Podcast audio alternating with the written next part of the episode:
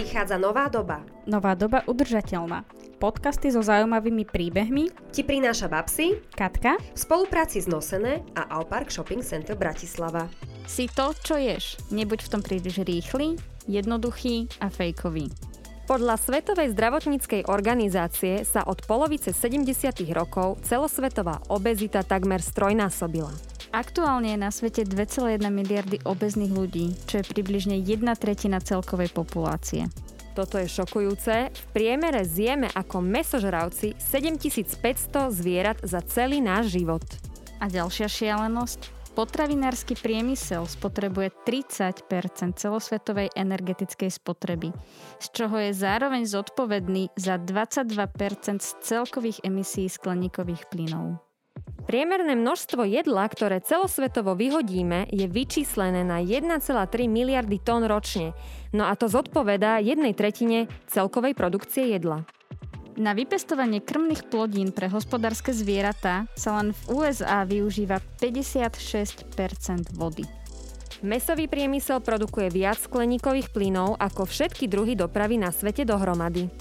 Ľudia, ktorí jedia morské plody, zjedia každý rok, a to si sadnite, 11 tisíc malých kúskov plastu.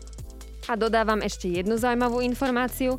Svetová zdravotnícka organizácia zaradila spracované meso, slaninu a nami tak veľmi milované hotdogy do rovnakej kategórie rizika vzniku rakoviny, ako je azbest a cigarety. Jedzme s potešením, nie s obviňovaním. Nech pre nás jedlo nie je jed a ako môžeme aj my začať žiť viac v súlade s prírodou aj pri konzumácii jedla? O tom sa budeme rozprávať s dnešnou hostkou, výživovou poradkyňou Zuzkou Liškovou z Centra výživy Medibalance. Vítaj Zuzka. Ahoj, Zuzi, zdravíme Ahoj. ťa u nás, ďakujeme, že si prijala pozvanie. No a poďakovanie samozrejme patrí aj Auparku za podporu našich podcastov. Aupark totiž dlhodobo rozvíja udržateľné projekty a má v portfóliu prevádzky, ktoré ponúkajú produkty s malou záťažou na životné prostredie. A keď už sa dnes rozprávame o zdravej výžive, tak by som rada spomenula niektoré prevádzky so zdravou stravou, ktoré nájdete v Auparku, napríklad Anker, kvalitné pečivo, potraviny Starý otec, humuzen kuskus, určite poznáte aj čerstvé šťavy od Ugo Fresh Bar a Ugo Salatery, Frutissimo so zdravými šťavami alebo DM Drogerie, kde nájdete škálu zdravých potravín aj pre celiatikov.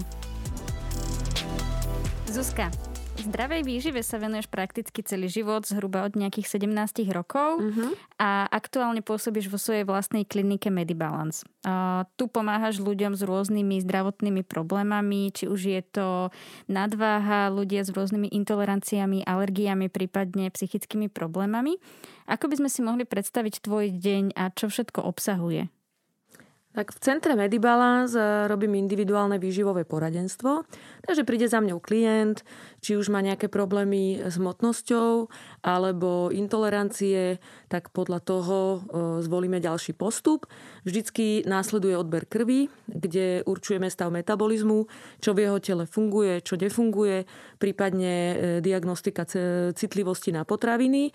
Vyrobíme až do 90 potravín a podľa toho potom ja individuálne zložím jedálniček a taktiež aj tá cesta je individuálna, lebo podľa toho, čo ten človek potrebuje vo svojej strave zmeniť, tak podľa toho ja mu potom určité kroky nastavím a cez tie kroky ho ja svojim poradenstvom a konzultáciami prevádzam. Takže chodí pravidelne ku mne na konzultácie, zväčša je to približne 10 konzultácií v roku a tam si vždycky určujeme ten ďalší krok a zase príde na konzultáciu. To znie veľmi fajn. Zuzi, ty si sa prakticky venovala strave odjak živa od 17 rokov, si experimentovala aj s rôznymi dietami.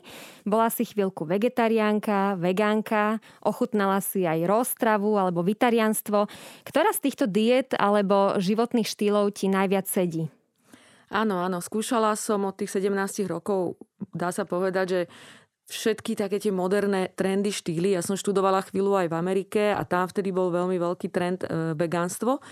Tak som sa k nemu tam dostala. E, nejaké obdobie som sa tak stravovala. Potom som chvíľku bola aj raw food. A tým som si aj vyskúšala, ako to na mňa vplývalo a čo to pre mňa znamenalo. Vždycky to bolo nejaké dlhšie obdobie, takže viem to aj e, nejako porovnať. A... Dlhšie obdobie znamená niekoľko mesiacov? Niekoľko mesiacov, dokonca to vegetariánstvo bolo aj okolo dvoch rokov. A vždycky som sa nejako vrácala späť k niečomu inému. E, nevyhovovalo mi to nikdy na 100%. Vždycky niečo prišlo, nejaká udalosť alebo nejaké obdobie, kedy už ako keby som toho mala dosť. Že buď som nevedela už tie potraviny zohnať, alebo už ma unavovalo neustála tá príprava a obmedzovanie vzhľadom na možno aj také sociálne stretávanie, lebo bol rodinný obed, alebo bežný život, práca. Ja neviem, potrebovala som občas behnúť niekde na obed. A vždy som bojovala s tým, že si nemám čo kde dať, lebo zrovna ten štýl alebo tie potraviny, ktoré som vtedy mohla, tam neboli. A som si povedala, že toto nie je asi dobre. Mm-hmm. Ako stravovať sa tak obmedzujúco, že ma to obmedzuje. By to tak byť nemalo, lebo stráva má byť prirodzená a mám ísť v súlade s tou strávou a mám s tým byť spokojná a šťastná dlhodobo alebo celoživotne a nemať tendenciu to potom stále meniť. Takže som si aj cez sama seba, teraz to hovorím možno o tom mentálnom, ale bolo to aj fyzické, lebo napríklad som mala problém s chudokrvnosťou, skôr som mala väčšie percento tuku, menej svalov po týchto vegetariánsko-vegánskych a ro stravách. Ehm, v podstate v tej strave je veľa tuku, sacharidov, takže určitá nevyváženosť. A keď som už začala stravu naozaj študovať... Takže sa pridružili aj nejaké zdravotné problémy časom, keď a, si a skúšala pridruž... tieto diety. A pridružili sa vždy nejaké problémy, črevné povedzme, s tým, že tá strava bola jednotvárna, tak postupne ako keby už to nefungovalo v tom tele tak, ako by malo a som to stravovanie ako pociťovala. A strávu by sme nemali by sme trávenie pociťovať, nemalo by nás ani bolieť, ani nič mm-hmm. by sme nemali by to ísť. Práve naopak, má nám dať jedlo energiu a máme ju hneď aj cítiť a nie nás zaťažiť. Takže sama na sebe som potom aj cez to svoje štúdium tej výživy zisťovala, že niekde bude asi nejaká zlatá stredná cesta, možno ten ideálny stravovací štýl, ktorý sme aj schopní v tom našom prostredí e, robiť a aj, ten, aj si tak povedať, možno niekto v nejakom nárovníku mu raw food vyhovuje a celoživotne. Ale keď mm-hmm. si predstavím seba tu v Bratislave alebo na Slovensku v týchto podmienkach, tak som si povedala, že asi by som sa mala stravovať tak, aby mi to vyhovovalo, aby ma to neobmedzovalo, aby som sa cez to všetko cítila zdravá a aby som mohla využívať lokálne sezónne veci, proste zapadnúť do toho prostredia prirodzeného a potom o to budem mať menšiu tendenciu nejak to meniť, rušiť a, a zase skákať do niečoho iného. Lebo to telo mám stále to isté, ten život mhm. je stále jeden a nepotrebujem stále skákať do iného stravovacieho štýlu. Vy, milí naši poslucháči, nevidíte aktuálne Zuzku, ja ju mám pred sebou. Je to krásna žena, vysoká, štíhla, takže predpokladám, že to tvoje životné nastavenie je správne, pretože vyzeráš výborne a pomáhaš ľuďom, aby schudli, aby sa cítili tiež fit a lepšie. Ale podľa Svetovej zdravotníckej organizácie je takmer 13% dospelých ľudí na celom svete obezných a nadváhou trpí takmer 39% celkovej dospelej populácie. O tom, ktoré krajiny vedú v tomto rebríčku sa asi nemusíme rozprávať, pretože to by sme tým boli dlho a hlavne vieme to tak celkom možno zhodnotiť z toho, čo poznáme.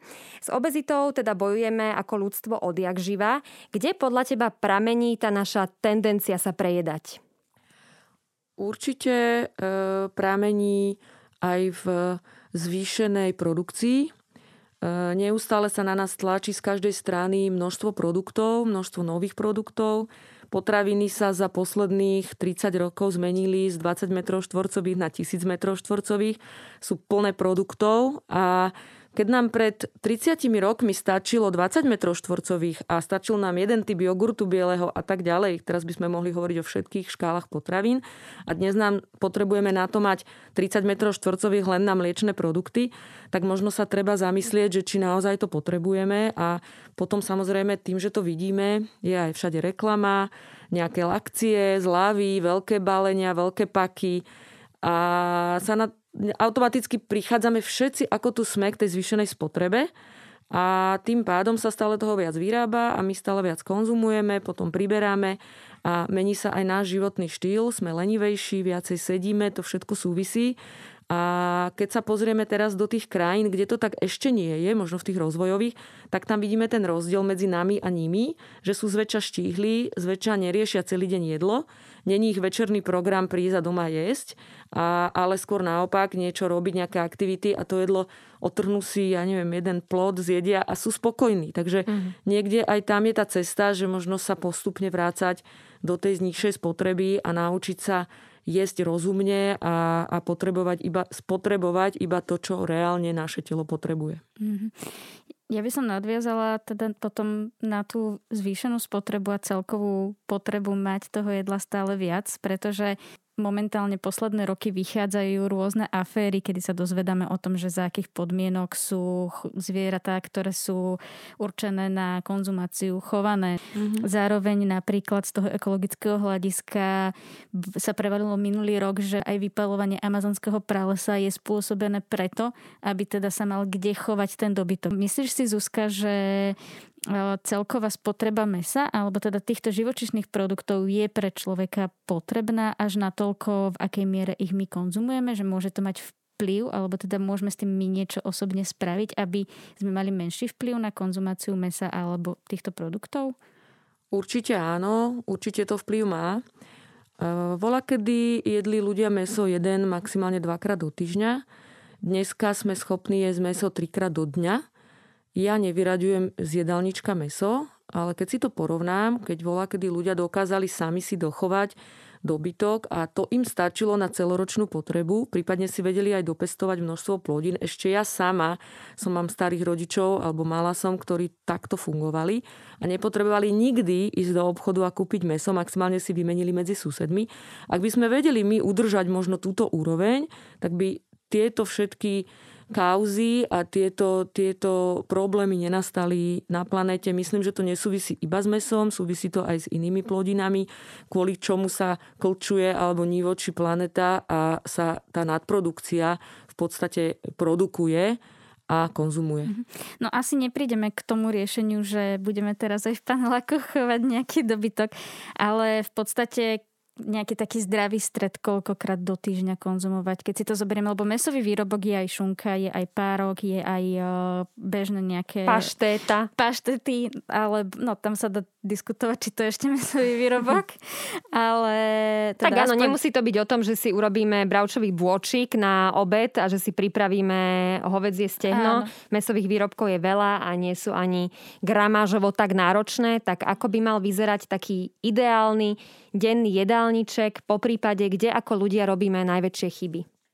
Počas týždňa by sme mali vystriedať viacero teda surovín, viacero typov aj bielkovín, keď sa bavíme o nich. Mali by sme si to nejako rozložiť, možno si kľudne aj jedálniček napísať, nie, keď si vieme plánovať prácu a vieme si v kalendári... Pekne si ho zaradiť na nástenku, tak ako sme ano. to videli v pelíškach. Ale áno, ja to robím napríklad s môjim synom, lebo on chodí do školy a ja nechcem, aby sa stravoval v kantíne, lebo ani tam nič mm-hmm. nezjedol a jednoducho viem, že potom mal aj traviace problémy a je zvyknutý proste na tú domácu stravu, tak som teda si povedala, dobre, budeš chodiť zo školy domov a robíme si jedálniček a robíme to spolu, vždycky si ho spravíme, tým pádom aj ja viem, čo mám bariť, viem si tým pádom veci predpripravovať, snažím sa robiť jednoduché veci, veľa strukovín, veľa aj teda nemliečných alebo nemesových vecí, ale vždy zaradím niekde aj to meso, povedzme na raňajky mu zalajem jogurtom domácu granolu. Takže dá sa povedať, že veľmi jednoduché veci z úplne bežných lokálnych súrovín, ale e, jedna vec je aj množstvo, že e, sa tým jedlom nesnažíme nahradzovať program a neprepchávame mm-hmm. sa ním, nenakupujeme veľké množstva, my tiež si nepestujeme a nechováme dobytok, ale povedzme meso kupujem z dvoch fariem, jednu na hydinu, jednu na červené meso.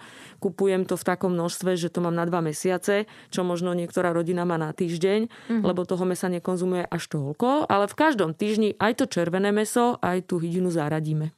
Mm-hmm. A nie je to časovo náročné pripravovať takto jedlo? Ja mám všetky recepty, ktoré trvajú veľmi krátko, alebo keď sa aj dlhšie varia, tak sú nenáročné na tú prípravu, takže aj tak, keď som doma, sa niečo dusí alebo varí. Ale viac menej sa snažím veľmi jednoduché jednoduché e, kombinácie, či to je nejaká strukovina, ktorá sa len ráno namočí, po obede prídem, uvarím. Varí sa zase sama, že ja si môžem s deťmi robiť program. Je to asi veľmi o tom plánovaní, Zuzi, že? A o takom tom zdravom rozmýšľaní nad tým, čo ľuďom chutí, ako sa správa tvoja rodina, čo majú radi a tam sa dá potom asi nastaviť aj ten správny stred. A okrem toho máš aj blog, kde si ľudia môžu dohľadať tvoje recepty a tiež začínaš s takým online videovarením, tak kde nájdu ľudia nejaké inšpirácie na jedla, ktoré varíš? Áno, e, mám aj blog, e, stránku z www.zuzanališkova.sk, kde si nájdú aj rôzne moje názory, moje typy rady. Nájdú tam aj množstvo receptov. Teraz pripravujem skoro každý recept sa snažím urobiť aj ako videorecept. E, venujem sa aj kváskovaniu, takže aj takéto typy tam nájdú. A potom sa vedia prihlásiť do mojej skupiny na Facebooku Stravovanie bez vyčitiek a tam e, začínam aj s online varením, kedy si ľudia len pripravia suroviny a varíme spolu. Mm-hmm. Super. To znie veľmi fajn. Ja, ja som návštevník pravidelný tvojho Instagramového účtu. Mm-hmm. Odporúčam aj ostatným. Aj som robila minulé nejaké recepty podľa teba, chutili vynikajúco. Ďakujem. Nemáš za čo, je to opodstatnené. Zuzi, teba často vyhľadávajú ľudia, ktorí potrebujú zredukovať svoju hmotnosť. Ako prebiehajú vaše stretnutia? Hovorila si o tom, že mhm. odoberieš mm-hmm. najskôr krv, urobíš nejakú diagnózu a potom si nastavujete ciele a stretávate sa na pravidelnej báze? Áno, áno. E, robíme aj online systém, pokiaľ ľudia nie sú povedzme z okolia, lebo nie všetci vedia za mňou prísť do Bratislavy. A aj tak pracujem a ja si myslím, že redukcia hmotnosti je taký širší problém, pretože jedna vec, ktorá je veľmi dôležitá, je s človekom sa aj porozprávať o tom, ako vlastne prišiel k tej hmotnosti. Je tam vždycky veľa dôvodov, e, ktoré... Skús do... nejaké vymenovať, čo sú také najčastejšie faktory, ktoré ľudí vedú k tomu, aby stratili kontrolu nad svojou hmotnosťou. Čo je veľmi dôležité aj pre mňa, je pomôcť tomu človeku, aby si uvedomil a aby tú prioritu získal v seba. Mm-hmm. Takže tam možno je jeden z problémov, že ľudia nemajú prioritu seba, ale povedzme ženy veľakrát, ale je to rodina, deti, práca, všetko chcú stíhať a ona tam nie je nikde. A vtedy aj ja sa jej snažím nejako povedať, že ale kde ste vy? Že kde ste vy, keď vy ostanete chorá a bez energie, ako to budete stíhať potom s tou rodinou a s tými deťmi. Mm-hmm. Takže v prvom momente sa snažím tomu človeku nejak ho namotivovať alebo naštelovať na ten správny smer, že ja som priorita a ja musím byť zdravý a ja musím byť fit, pretože nakoniec to všetko okolo, čo robím, je podmienené tým, aby som bol fit a keď budem vyčerpaný a unavený, tak samozrejme to bude vidieť aj na tom celkovom výsledku. E, potom, kde robíme najviac chybu je možno aj cez ten deň, že ľudia, keď to teda zoberieme teraz tie bežné veci, e, vynechávajú obed, vynechávajú raňajky, utekajú rýchlo na obed, e, fast food, pumpa a tak ďalej. Takže to je vždycky, zase, ak hovorím, že tá kvalita sa stráca, ľudia viac myslia na tú kvantitu alebo rýchlosť. Aby si nasytili žalúdok a nerozmýšľajú ano. nad tým, čo si dávajú tak, do žalúdka. Že nie je to priorita to jedlo, mm-hmm. že celý deň je priorita, stretnutie, aby som to stihol, to stihol, to stihol, ale ja osobne si myslím, že to najpodstatnejšie nakoniec nie je prioritou, že čo vlastne zjem, lebo keď si to zoberieme tak jednoducho polopatisticky, tak z čoho žijeme? z toho jedla. Sme to, čo jeme. To, čo jeme. No. Tak sa to aj jedla. hovorí. Tak jak tá kvetinka, alebo aj ten dobytok z toho, čo mu dám, tak takisto aj to kvalita mesa je potom taká, nie? Však to sledujeme. Tak to isté aj ja, že keď si budem dávať nekvalitné jedlo a pritom budem mať luxusné auto, a možno dneska e, to môžeme sledovať aj v tej karanténe, ktorá ktorá je, že, že ľudia zrazu začali inak vnímať povedzme e, po, veci okolo seba, že zrazu však auto nepoužívam, oblečenie nepotrebujem, lebo nikam nechodím a keď potom zostanú doma a necítia sa dobre, tak e, si uvedomia, že, že aha, ale aj na seba musím myslieť, lebo teraz, keď sa nezabávam ničím iným, tak si viacej možno uvedomia seba. A mnohokrát je inak ešte aj problém ten, že dáš si zlé jedlo a ešte ho aj veľmi rýchlo zješ, čiže nemáš Zaš ani čas. Áno, Áno, a nemáš čas ani rozmýšľať nad tým, že čo konkrétne mm. ješ. Alebo napríklad mnoho ľudí robí to, že jem a pozerám do telefónu. Alebo počítač. Alebo do počítača a nevenujú sa tomu, že prežuť to jedlo, vychutnať si tu chuť. Ako pri tom fast foode si to asi veľmi nevieš vychutnať, ale... Ako pri ktorom. Ako pri ktorom. Dovolím si nesúhlasiť. Ako pri ktorom, áno. Tak uh, dá sa vychutnať aj fast food a aj fast food vie byť dobrý. Ano, to si zase musíme ano. povedať. Avšak uh, tiež musí byť v nejakej zdravej miere. Ale Samozrejme. ľudia zabudli vychutnávať aj tie chute, že nevedia, ako to jedlo vlastne chutí a nepamätajú si to. Tak zoberme si taký bežný deň e, niektorých ľudí. E, ráno rýchlo raňajky nestíham, utekám do roboty, rýchlo niekde na pumpe kúpim bagetu, nejakú tyčinku, prídem domov a potom to príde. Ten hlad, hej, ladnička, tam viem, tam viem. Už si ani nemajú energiu urobiť tú vyváženú večeru, lebo už aj tam potom zlíhajú, že rýchlo potrebujú niečo zjesť a potom prídu k telke a zase to pokračuje a všetku energiu krát tri príjmu večer. A opäť sa to takto opakuje, opakuje, potom není energia ani na cvičenie, lebo kto má energiu o 5 na cvičenie, keď celý deň nič nejedol. Mm-hmm. Častokrát potom nás boli hlava z toho a tak ďalej. Takže... Už to nadvezuje potom asi aj na tú psychiku a na, na všetky všetko. ďalšie veci, ktoré Stres sa dejú. a zlý spánok. Všetko sa to začne točiť, Áno. lebo zrazu mm-hmm. málo pohybu, nesprávne jedlo a zrazu to, samozrejme tá psychika sa k tomu pridá, lebo my sme organizmus ako celok, nie sme oddelení, takže tá sa k tomu pridá, možno niekedy väčšie stresové faktory zrazu začnú vplývať. Ja veľakrát vidím na mojich klientoch, keď prídu po nejakom mesiaci dvoch, takej tej mojej úvodnej, dá sa povedať, takého štartu, akí sú zrazu kľudní a aký som z nich mala pocit pred dvoma mesiacmi, akí boli nervózni, keď prišli. Mm-hmm. Tak aj na tom vidím, že, že naozaj to na tú psychiku krásne vplýva a e, tá strava, ako ju dostávajú už dlhšiu dobu vyváženú, tak vyváži všetky ostatné funkcie v tom tele, aj psychiku. Mm-hmm. Vrátime sa ešte k redukcii hmotnosti, mm-hmm. pretože s ňou úzko súvisia aj diety. Niektoré sú veľmi drastické. Ja som sa raz dočítala o diete, ktorá bola založená len na jedení čokolády, čo mi prišlo mm-hmm. veľmi bizarné. Alebo ja dieta... To je dobré, lebo sú aj rýžové, hej, takže... Aj rýžové diety, alebo diety založené len na čerstvých šťavách. Ale asi to nie je úplne najzdravšia forma toho, ako redukovať hmotnosť. Aký máš ty názor na diety? Na diety. E- treba si možno uvedomiť, že či chcem len dietu, lebo v sobotu je ples a dnes je pondelok a musím to schudnúť, hej, do soboty. Tak neviem dva dní a nepijem ani tak vodu. pijem len tie šťavy a je mi úplne jedno, čo to s mojim organizmom spraví a čo to spraví s mojim metabolizmom a že potom priberem dvojnásobok, to mi je vtedy jedno. Alebo chcem naozaj zmeniť životný štýl k tomu zdravšiemu a chcem k tomu nejakú cestu. A vtedy je dôležité aj tomu klientovi povedať, že skúste sa vy zamyslieť vo vašom bežnom živote, čo viete, aký krok spraviť. A možno ísť individuálne, postupne. Aj keby jeden krok týždenne sme urobili k tomu zdravšiemu životnému štýlu, napríklad prvý deň len zaradím viac vody, lebo som ju doteraz nepil, pil som len kávu. Druhý deň zrazu k tomu pridám, že ráno raňajkujem a dám si povedzme nejaký vyvážený shake, lebo som, keď som nebol zvyknutý raňajkovať, vyhovuje mi len ten nápoj. A takto postupne zrazu začnem robiť zmeny. Takže ja si myslím, že to zamyslenie je sa nad tým, či chcem teda meniť životný štýl a tam už tie diety nie sú na mieste, lebo dieta je krátkodobá záležitosť od bodu A do bodu B. A čo potom? Ona nerieši, čo potom.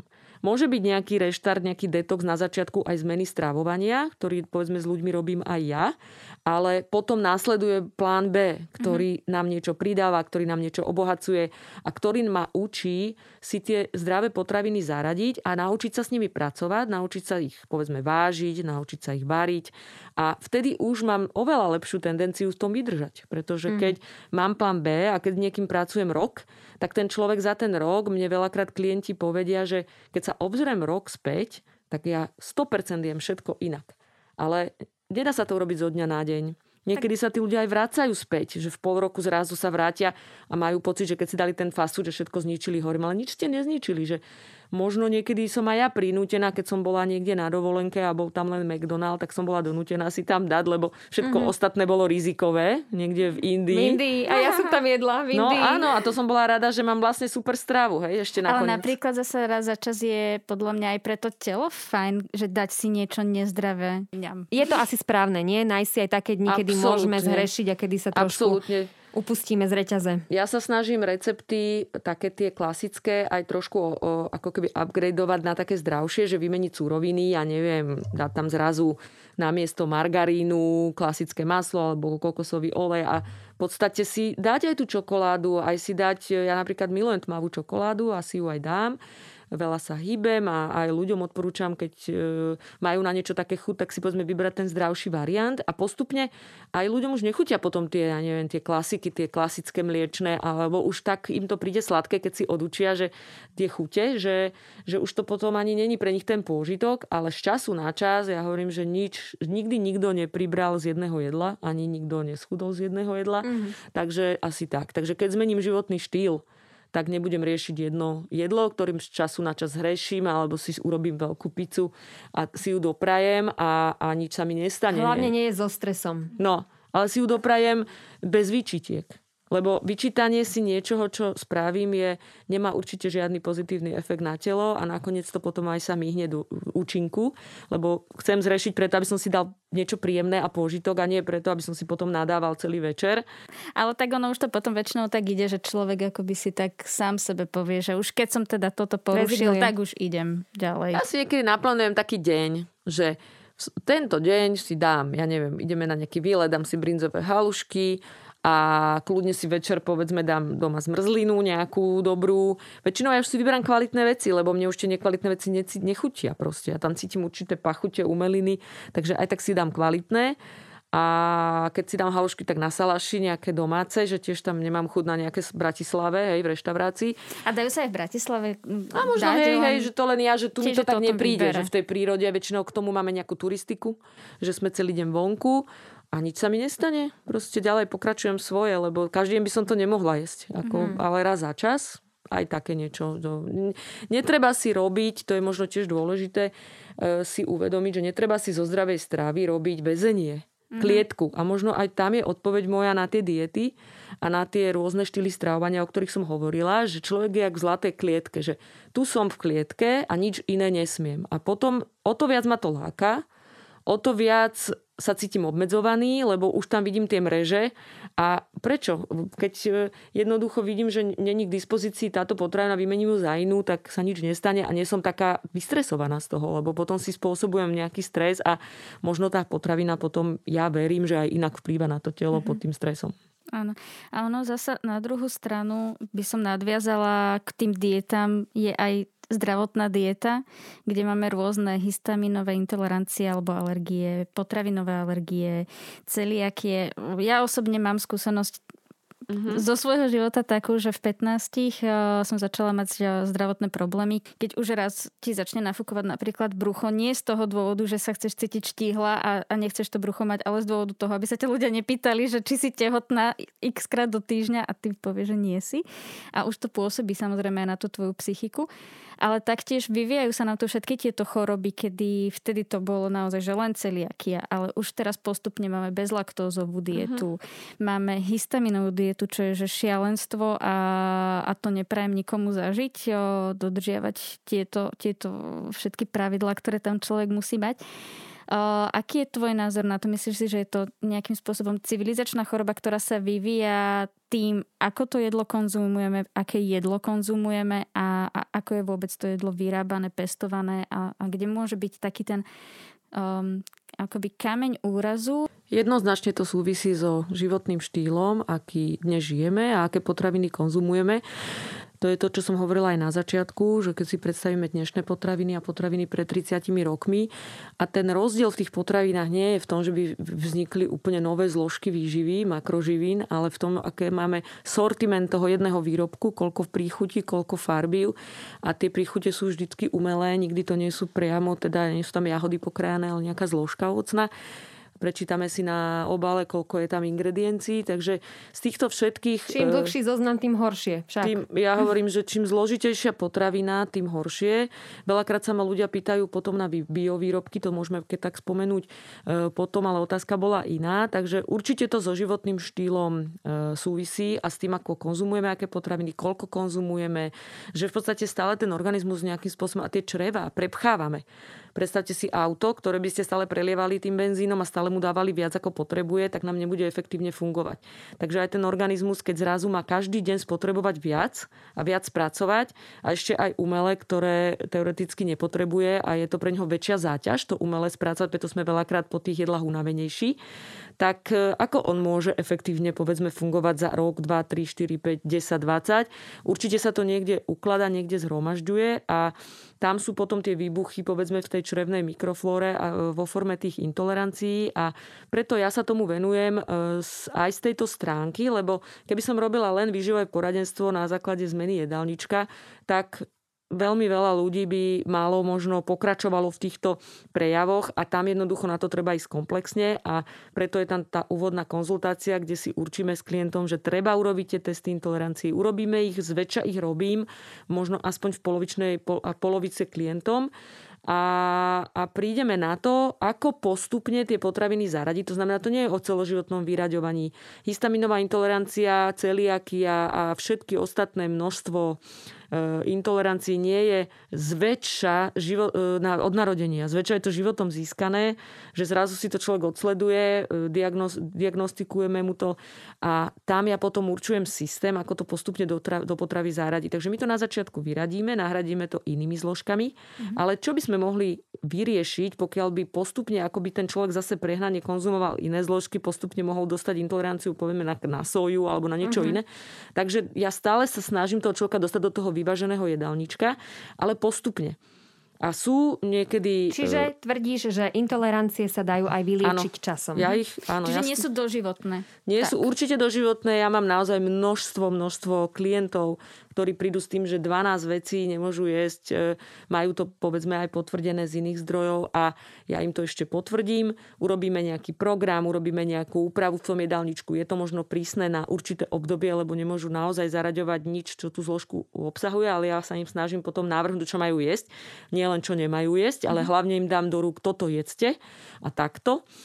A oni potom za rok, povedzme, krásne konzumujú všetko. Mám takých klientov mm-hmm. X, že histaminová intolerancia u nich po roku neexistuje. Dlhodobo neexistuje. Vôbec nie, dlhodobo. Ani, potom času, uh, ani sa, no, oni vedia už potom pracovať so svojím telom. Je to, je to naozaj práca so svojím telom lebo to naše telo je len jedno a súvisia aj s psychikou. A tí, čo sme viac, viac naše stresy, možno, alebo máme viacej stresov, alebo ich viac prenašame cez trávenie a cez trávacú sústavu, to sme častokrát my ženy, tak možno aj týchto vecí vznikne viacej mm-hmm. a, a máme väčšiu tendenciu potom tie intolerancie mať, a, ale krásne sa to dá vyriešiť a hlavne poznať svoje telo. Mhm.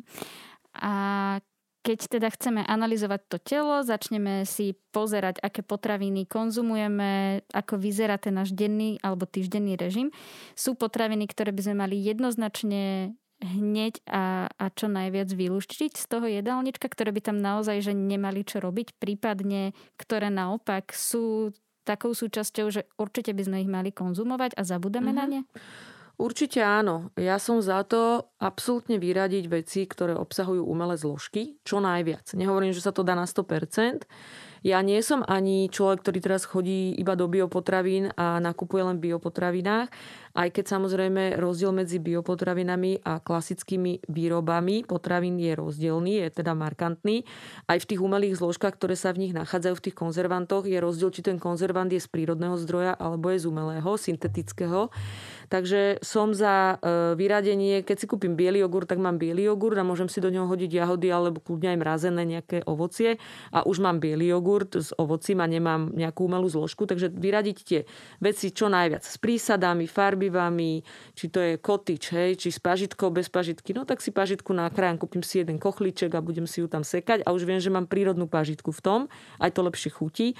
Takže možno týmto spôsobom udeniny a nejaké také tie výrobky, ktoré sú polotové tovary uh, Udeniny kopukrát bývajú napríklad aj farbené. Aspoň teda to bolo, bola aj taká šunky, kauza. aj pečivo, ale som sa dopočula, že aj ano. celozrné pečivo ano. býva veľakrát farbené. Dokonca do neho bývajú pridávané piliny. Neviem, či je to mýtus alebo pravda. Mm-hmm sú rôzne, rôzne e, formy výroby a čím dlhším spracovateľským procesom alebo technologickým procesom tá potravina prešla na náš mm. stôl, tým horšie pre naše telo a na trávenie tej potraviny. Takže čím si viac budem kupovať, ja tomu takéto clean food, to čisté jedlo, čisté meso, rybu, sír, nemusím ani až tak pozerať možno na ten zdroj, lebo niekedy ani ten biozdroj nemám úplne potvrdený, že to je na 100% tak, niekto to možno len prebalil za rohom a tak si ja poviem, mm. že ako OK, tak si kúpim meso, meso, ale dá, kúpim si len to meso. Nekúpim mm. si mesový výrobok a nedám si do neho už hotovú omačku, ktorá je už polotovar, ale si povedzme tie rajčiny podusím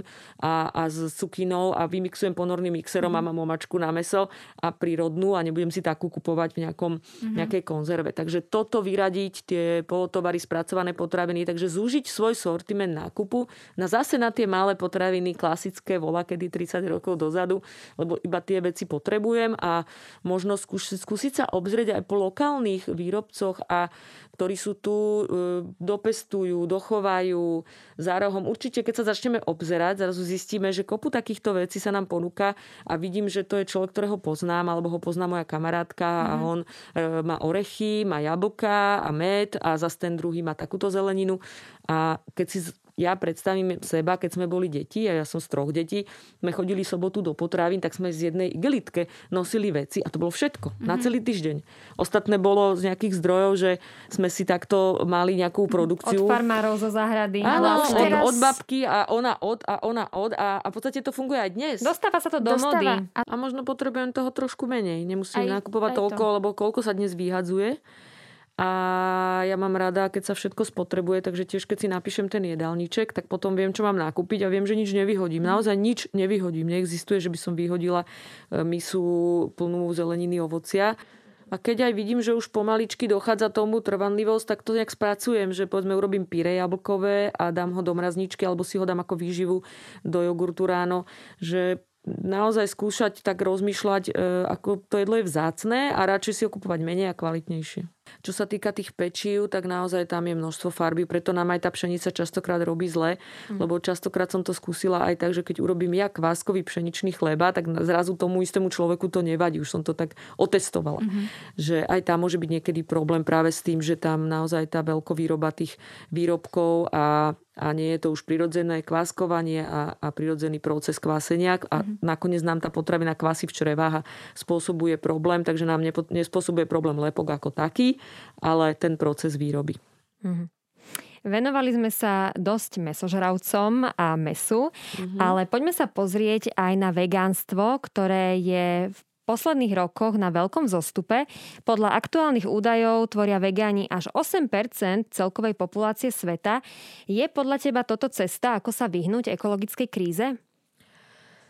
Tak e, myslím si, že nespájala by som úplne vegánstvo s záchranou planety. Myslím, že to je skôr také presvedčenie, že niekto proste nekonzumuje e, živočíšne produkty, ale rovnako sa klčujú lesy a pralesy aj kvôli iným produktom a rovnako sa dovážajú aj exotické plody, zeleniny, ovocie a ja neviem, orechy a tak ďalej. Takže myslím si, že tá nadspotreba súvisí so všetkými výrobkami. Môže byť vegan, ktorý vyhadzuje, ktorý si síce kupuje nemesité a nemliečné, ale není ekologicky, nechová sa ekologicky a môže byť zase človek, ktorý je všetko ako aj ja a chová sa ekologicky a naozaj e, potrebuje iba to, čo to, čo je pre neho nutné. Takže skôr by som to nespájala úplne, že takto to je, ale ja si myslím, že súvisí naozaj tá budúcnosť, alebo mal, mali by sme menej konzumovať, viacej sa nad tým zamýšľať, viacej mysleť na svoje zdravie a s rozumom hospodáriť s potravinami a s rozumom ich nakupovať a podporovať tie lokálne slovenské výrobky a tým potom aj tú našu slovenskú produkciu podporiť. A potom možno aj sa rozšíri, mm-hmm. keď ju budeme my kupovať. Ale keď budeme ja neustále kupovať všetko zo zahraničia a budem stále zháňať na silu mango, tak nakoniec ten slovenský farmár, ktorý robí tie dobré jablčka skrachuje a nebude mať čo predávať. Na to je inak ešte premostím k tým vegánom a k tomu, k tomu celému mm-hmm. spotrebiteľskému správaniu a vplyvu na životné prostredie je dokument, volá sa Avocode mm-hmm. a tam je presne odhalené to, že ako ľuďom bolo tlačené, že avokáda sú zdravé. Áno, uh-huh. sú mhm. zdravé, ja osobne mám strašne rada avokádo. Uh-huh. Ale že ten avokádový biznis sa proste preklenul do takého stavu, že napríklad, čo boli, myslím, že to bolo Mexiko, uh, dealery drog, tak, mm-hmm. alebo teda uh, našu lepšiu off, drogu, tak naši, avokádo, áno, tak, prešli, tak títo presne, uh, tieto drogové kartely prešli na pestovanie avokáda Uh-huh. A, lebo zistili, že to je vlastne viac výnosnejšie a zároveň uh-huh. z toho ekologického hľadiska, že tie avokádové sady sa uh, rozvíjali aj Lepšie na miestach... sa pestujú ako tráva. uh, to je asi ani nie, ale to, že vlastne spotreba vody napríklad na pestovanie týchto avokád bola tak nadmerná, že im vyschli v tých krajinách presne zdroje pitnej vody. Uh, že oni vlastne dovážajú vodu na to, aby mohli vypestovať avokáda, ktoré na konci no. dňa potom putujú do potravín niekde proste tisícky kilometrov alebo no. desiatky tisícok kilometrov. Môžu pochádzať aj teda z týchto super drogových uh, podmienok, ale zároveň uh, my si to mm. avokádo donesieme domov a koľko ľudí ho proste vyhodí, lebo si myslí, že je zlé a na konci možno ani také zlé nie je, že by bolo pokazané tak častokrát tie e, exotické plody, hlavne to avokádo, možno aj to mango, lebo to tak asi najčastejšie kupujeme, e, prechádza rôznym procesom umelého zrenia. Oni sa zberajú zväčša veľmi nezrele, teda úplne nezrele a potom sa to niekde hádže do nejakej chemie, zase sa to niekde štartuje, aby to začalo spúšťať zrenie, takže aj tá chuť už nie je taká aj tá vyživová hodnota už dávno nie je taká, kým to príde na náš stôl. Takže ja hovorím, že tiež mám rada avokádo aj mango, niekedy sa mi podarí kúpiť dobré, ale nepreháňam to, naozaj 80-90% si kupujem tie slovenské produkty a slovenskú produkciu a úplne mi to stačí. Zaobysli by sme sa bez toho, ale to je možno aj ten dobrý príklad, že nie je to o nejakom vegánstve, aj keď ja v žiadnom prípade veganov nejako nesnažím sa hejtovať, že to je zlé, ako keď je to niekoho presvedčenie, ja niekedy možno mám aj vegánsky deň, ani o tom neviem a chutí mi to a je to možno dobré, ale, ale nemyslím si, že len to je cesta, že by ľudia mm-hmm. všetci sme mali prejsť na vegánstvo. Skôr sme všetci mali začať sa s rozumom strávovať a začať to e, množstvo riešiť. Nemal by to byť celodenný program, prídem domov z práce a len sa je a je a je a deti jedia a všetci jeme a ideme na jedlo a ideme do reštaurácie. Radšej si rozmýšľať nad tým, aký si robíme spolu program, kam ideme von a čo budeme robiť a, a nielen do shoppingu a do reštaurácie, ale niekde do prírody a mhm. doma si potom dáme niečo fajn, niečo milé, niečo, však aj to jedlo je pôžitok prípadne si to spolu pripravíme. Uh-huh. Ale nie o tom, aby sme zjedli celú vaňu jedla, hej, a potom polku ešte aj vyhodili, lebo sme to nedokázali všetko zjesť a už je nám zle. Áno, presne tak. A, a teraz vlastne začneme pomaličky plánovať aj to, že keď už s tou rodinou niekde pôjdeme alebo s tými priateľmi, tak sa budeme postupne prezliekať, snad nám to situácia po korone a celej tejto žúrke, čo sme tu mali a máme, dovolí. Ale budeme sa prezliekať postupne do plaviek a každý alebo väčšina ľudí rieši presne ten prechod na to, ako byť viac fit, možno ako presne zdravo schudnúť, alebo teda ako si udržať tú, tú, tú nejakú zdravú, zdravú stravu alebo to stravovanie ďalej, pretože odvšadiaľ potom na nás vyskakujú langoše a hranolky a hotdogy alebo prípadne grilovačky a tak ďalej. Zuzka, ako by si poradila nám všetkým naokolo, ako možno si zachovať teda čo najviac e, fit postavu a, a ako si zachovať hlavne aj tú imunitu popri tom všetkom, mm-hmm. pretože to súvisí vlastne jedno s druhým. Tak určite si zložiť jedálniček z prirodzených potravín, ako je bielkoviny, meso, ryby, hydina, vajíčka, strukoviny, ja neviem, mliečne produkty, či už rastlinné, či živočišné, teraz to je úplne jedno, ale aby tam bola tá tá zložka bielkovín, zložka čerstvej zeleniny, prípadne aj teplne upravené kombinovať, zložka zdravších škrobov, nejakých celozrných, prípadne zdravší kváskový chlebík alebo vločky a snažiť sa z toho kombinovať rôzne recepty, nejaké orechy, zdravé oleje a začať si rozdielovať to jedlo možno aj do takých troch základných e, balíčkov, raňajky, obed, večera. Možno si skúsiť medzi tým jedlom aj vydržať a nekonzumovať, lebo tým sa nám pekne ten žalúdok stiahne a dávať si dostatok vody, možno 3 litre, 2 až 3 podľa konštrukcie a hmotnosti a, a skúsiť e, sa hýbať aj k tomu. Hej? Aj keď sme doma, tak môžeme sa hýbať, môžeme cvičiť online, ja robím aj online cvičenia, a prípadne sa ísť hýbať do prírody, že si dáme aj to rúško a ideme behať alebo chodiť a naplánovať si. Zase je to o tom systéme a plánovaní, že si naplánujem 3-4 krát do týždňa nejaký pohyb, že si spravím tie kolónky raňajky obed večera, skúsim medzi tým vydržať a ono si to svoje výsledky prinesie.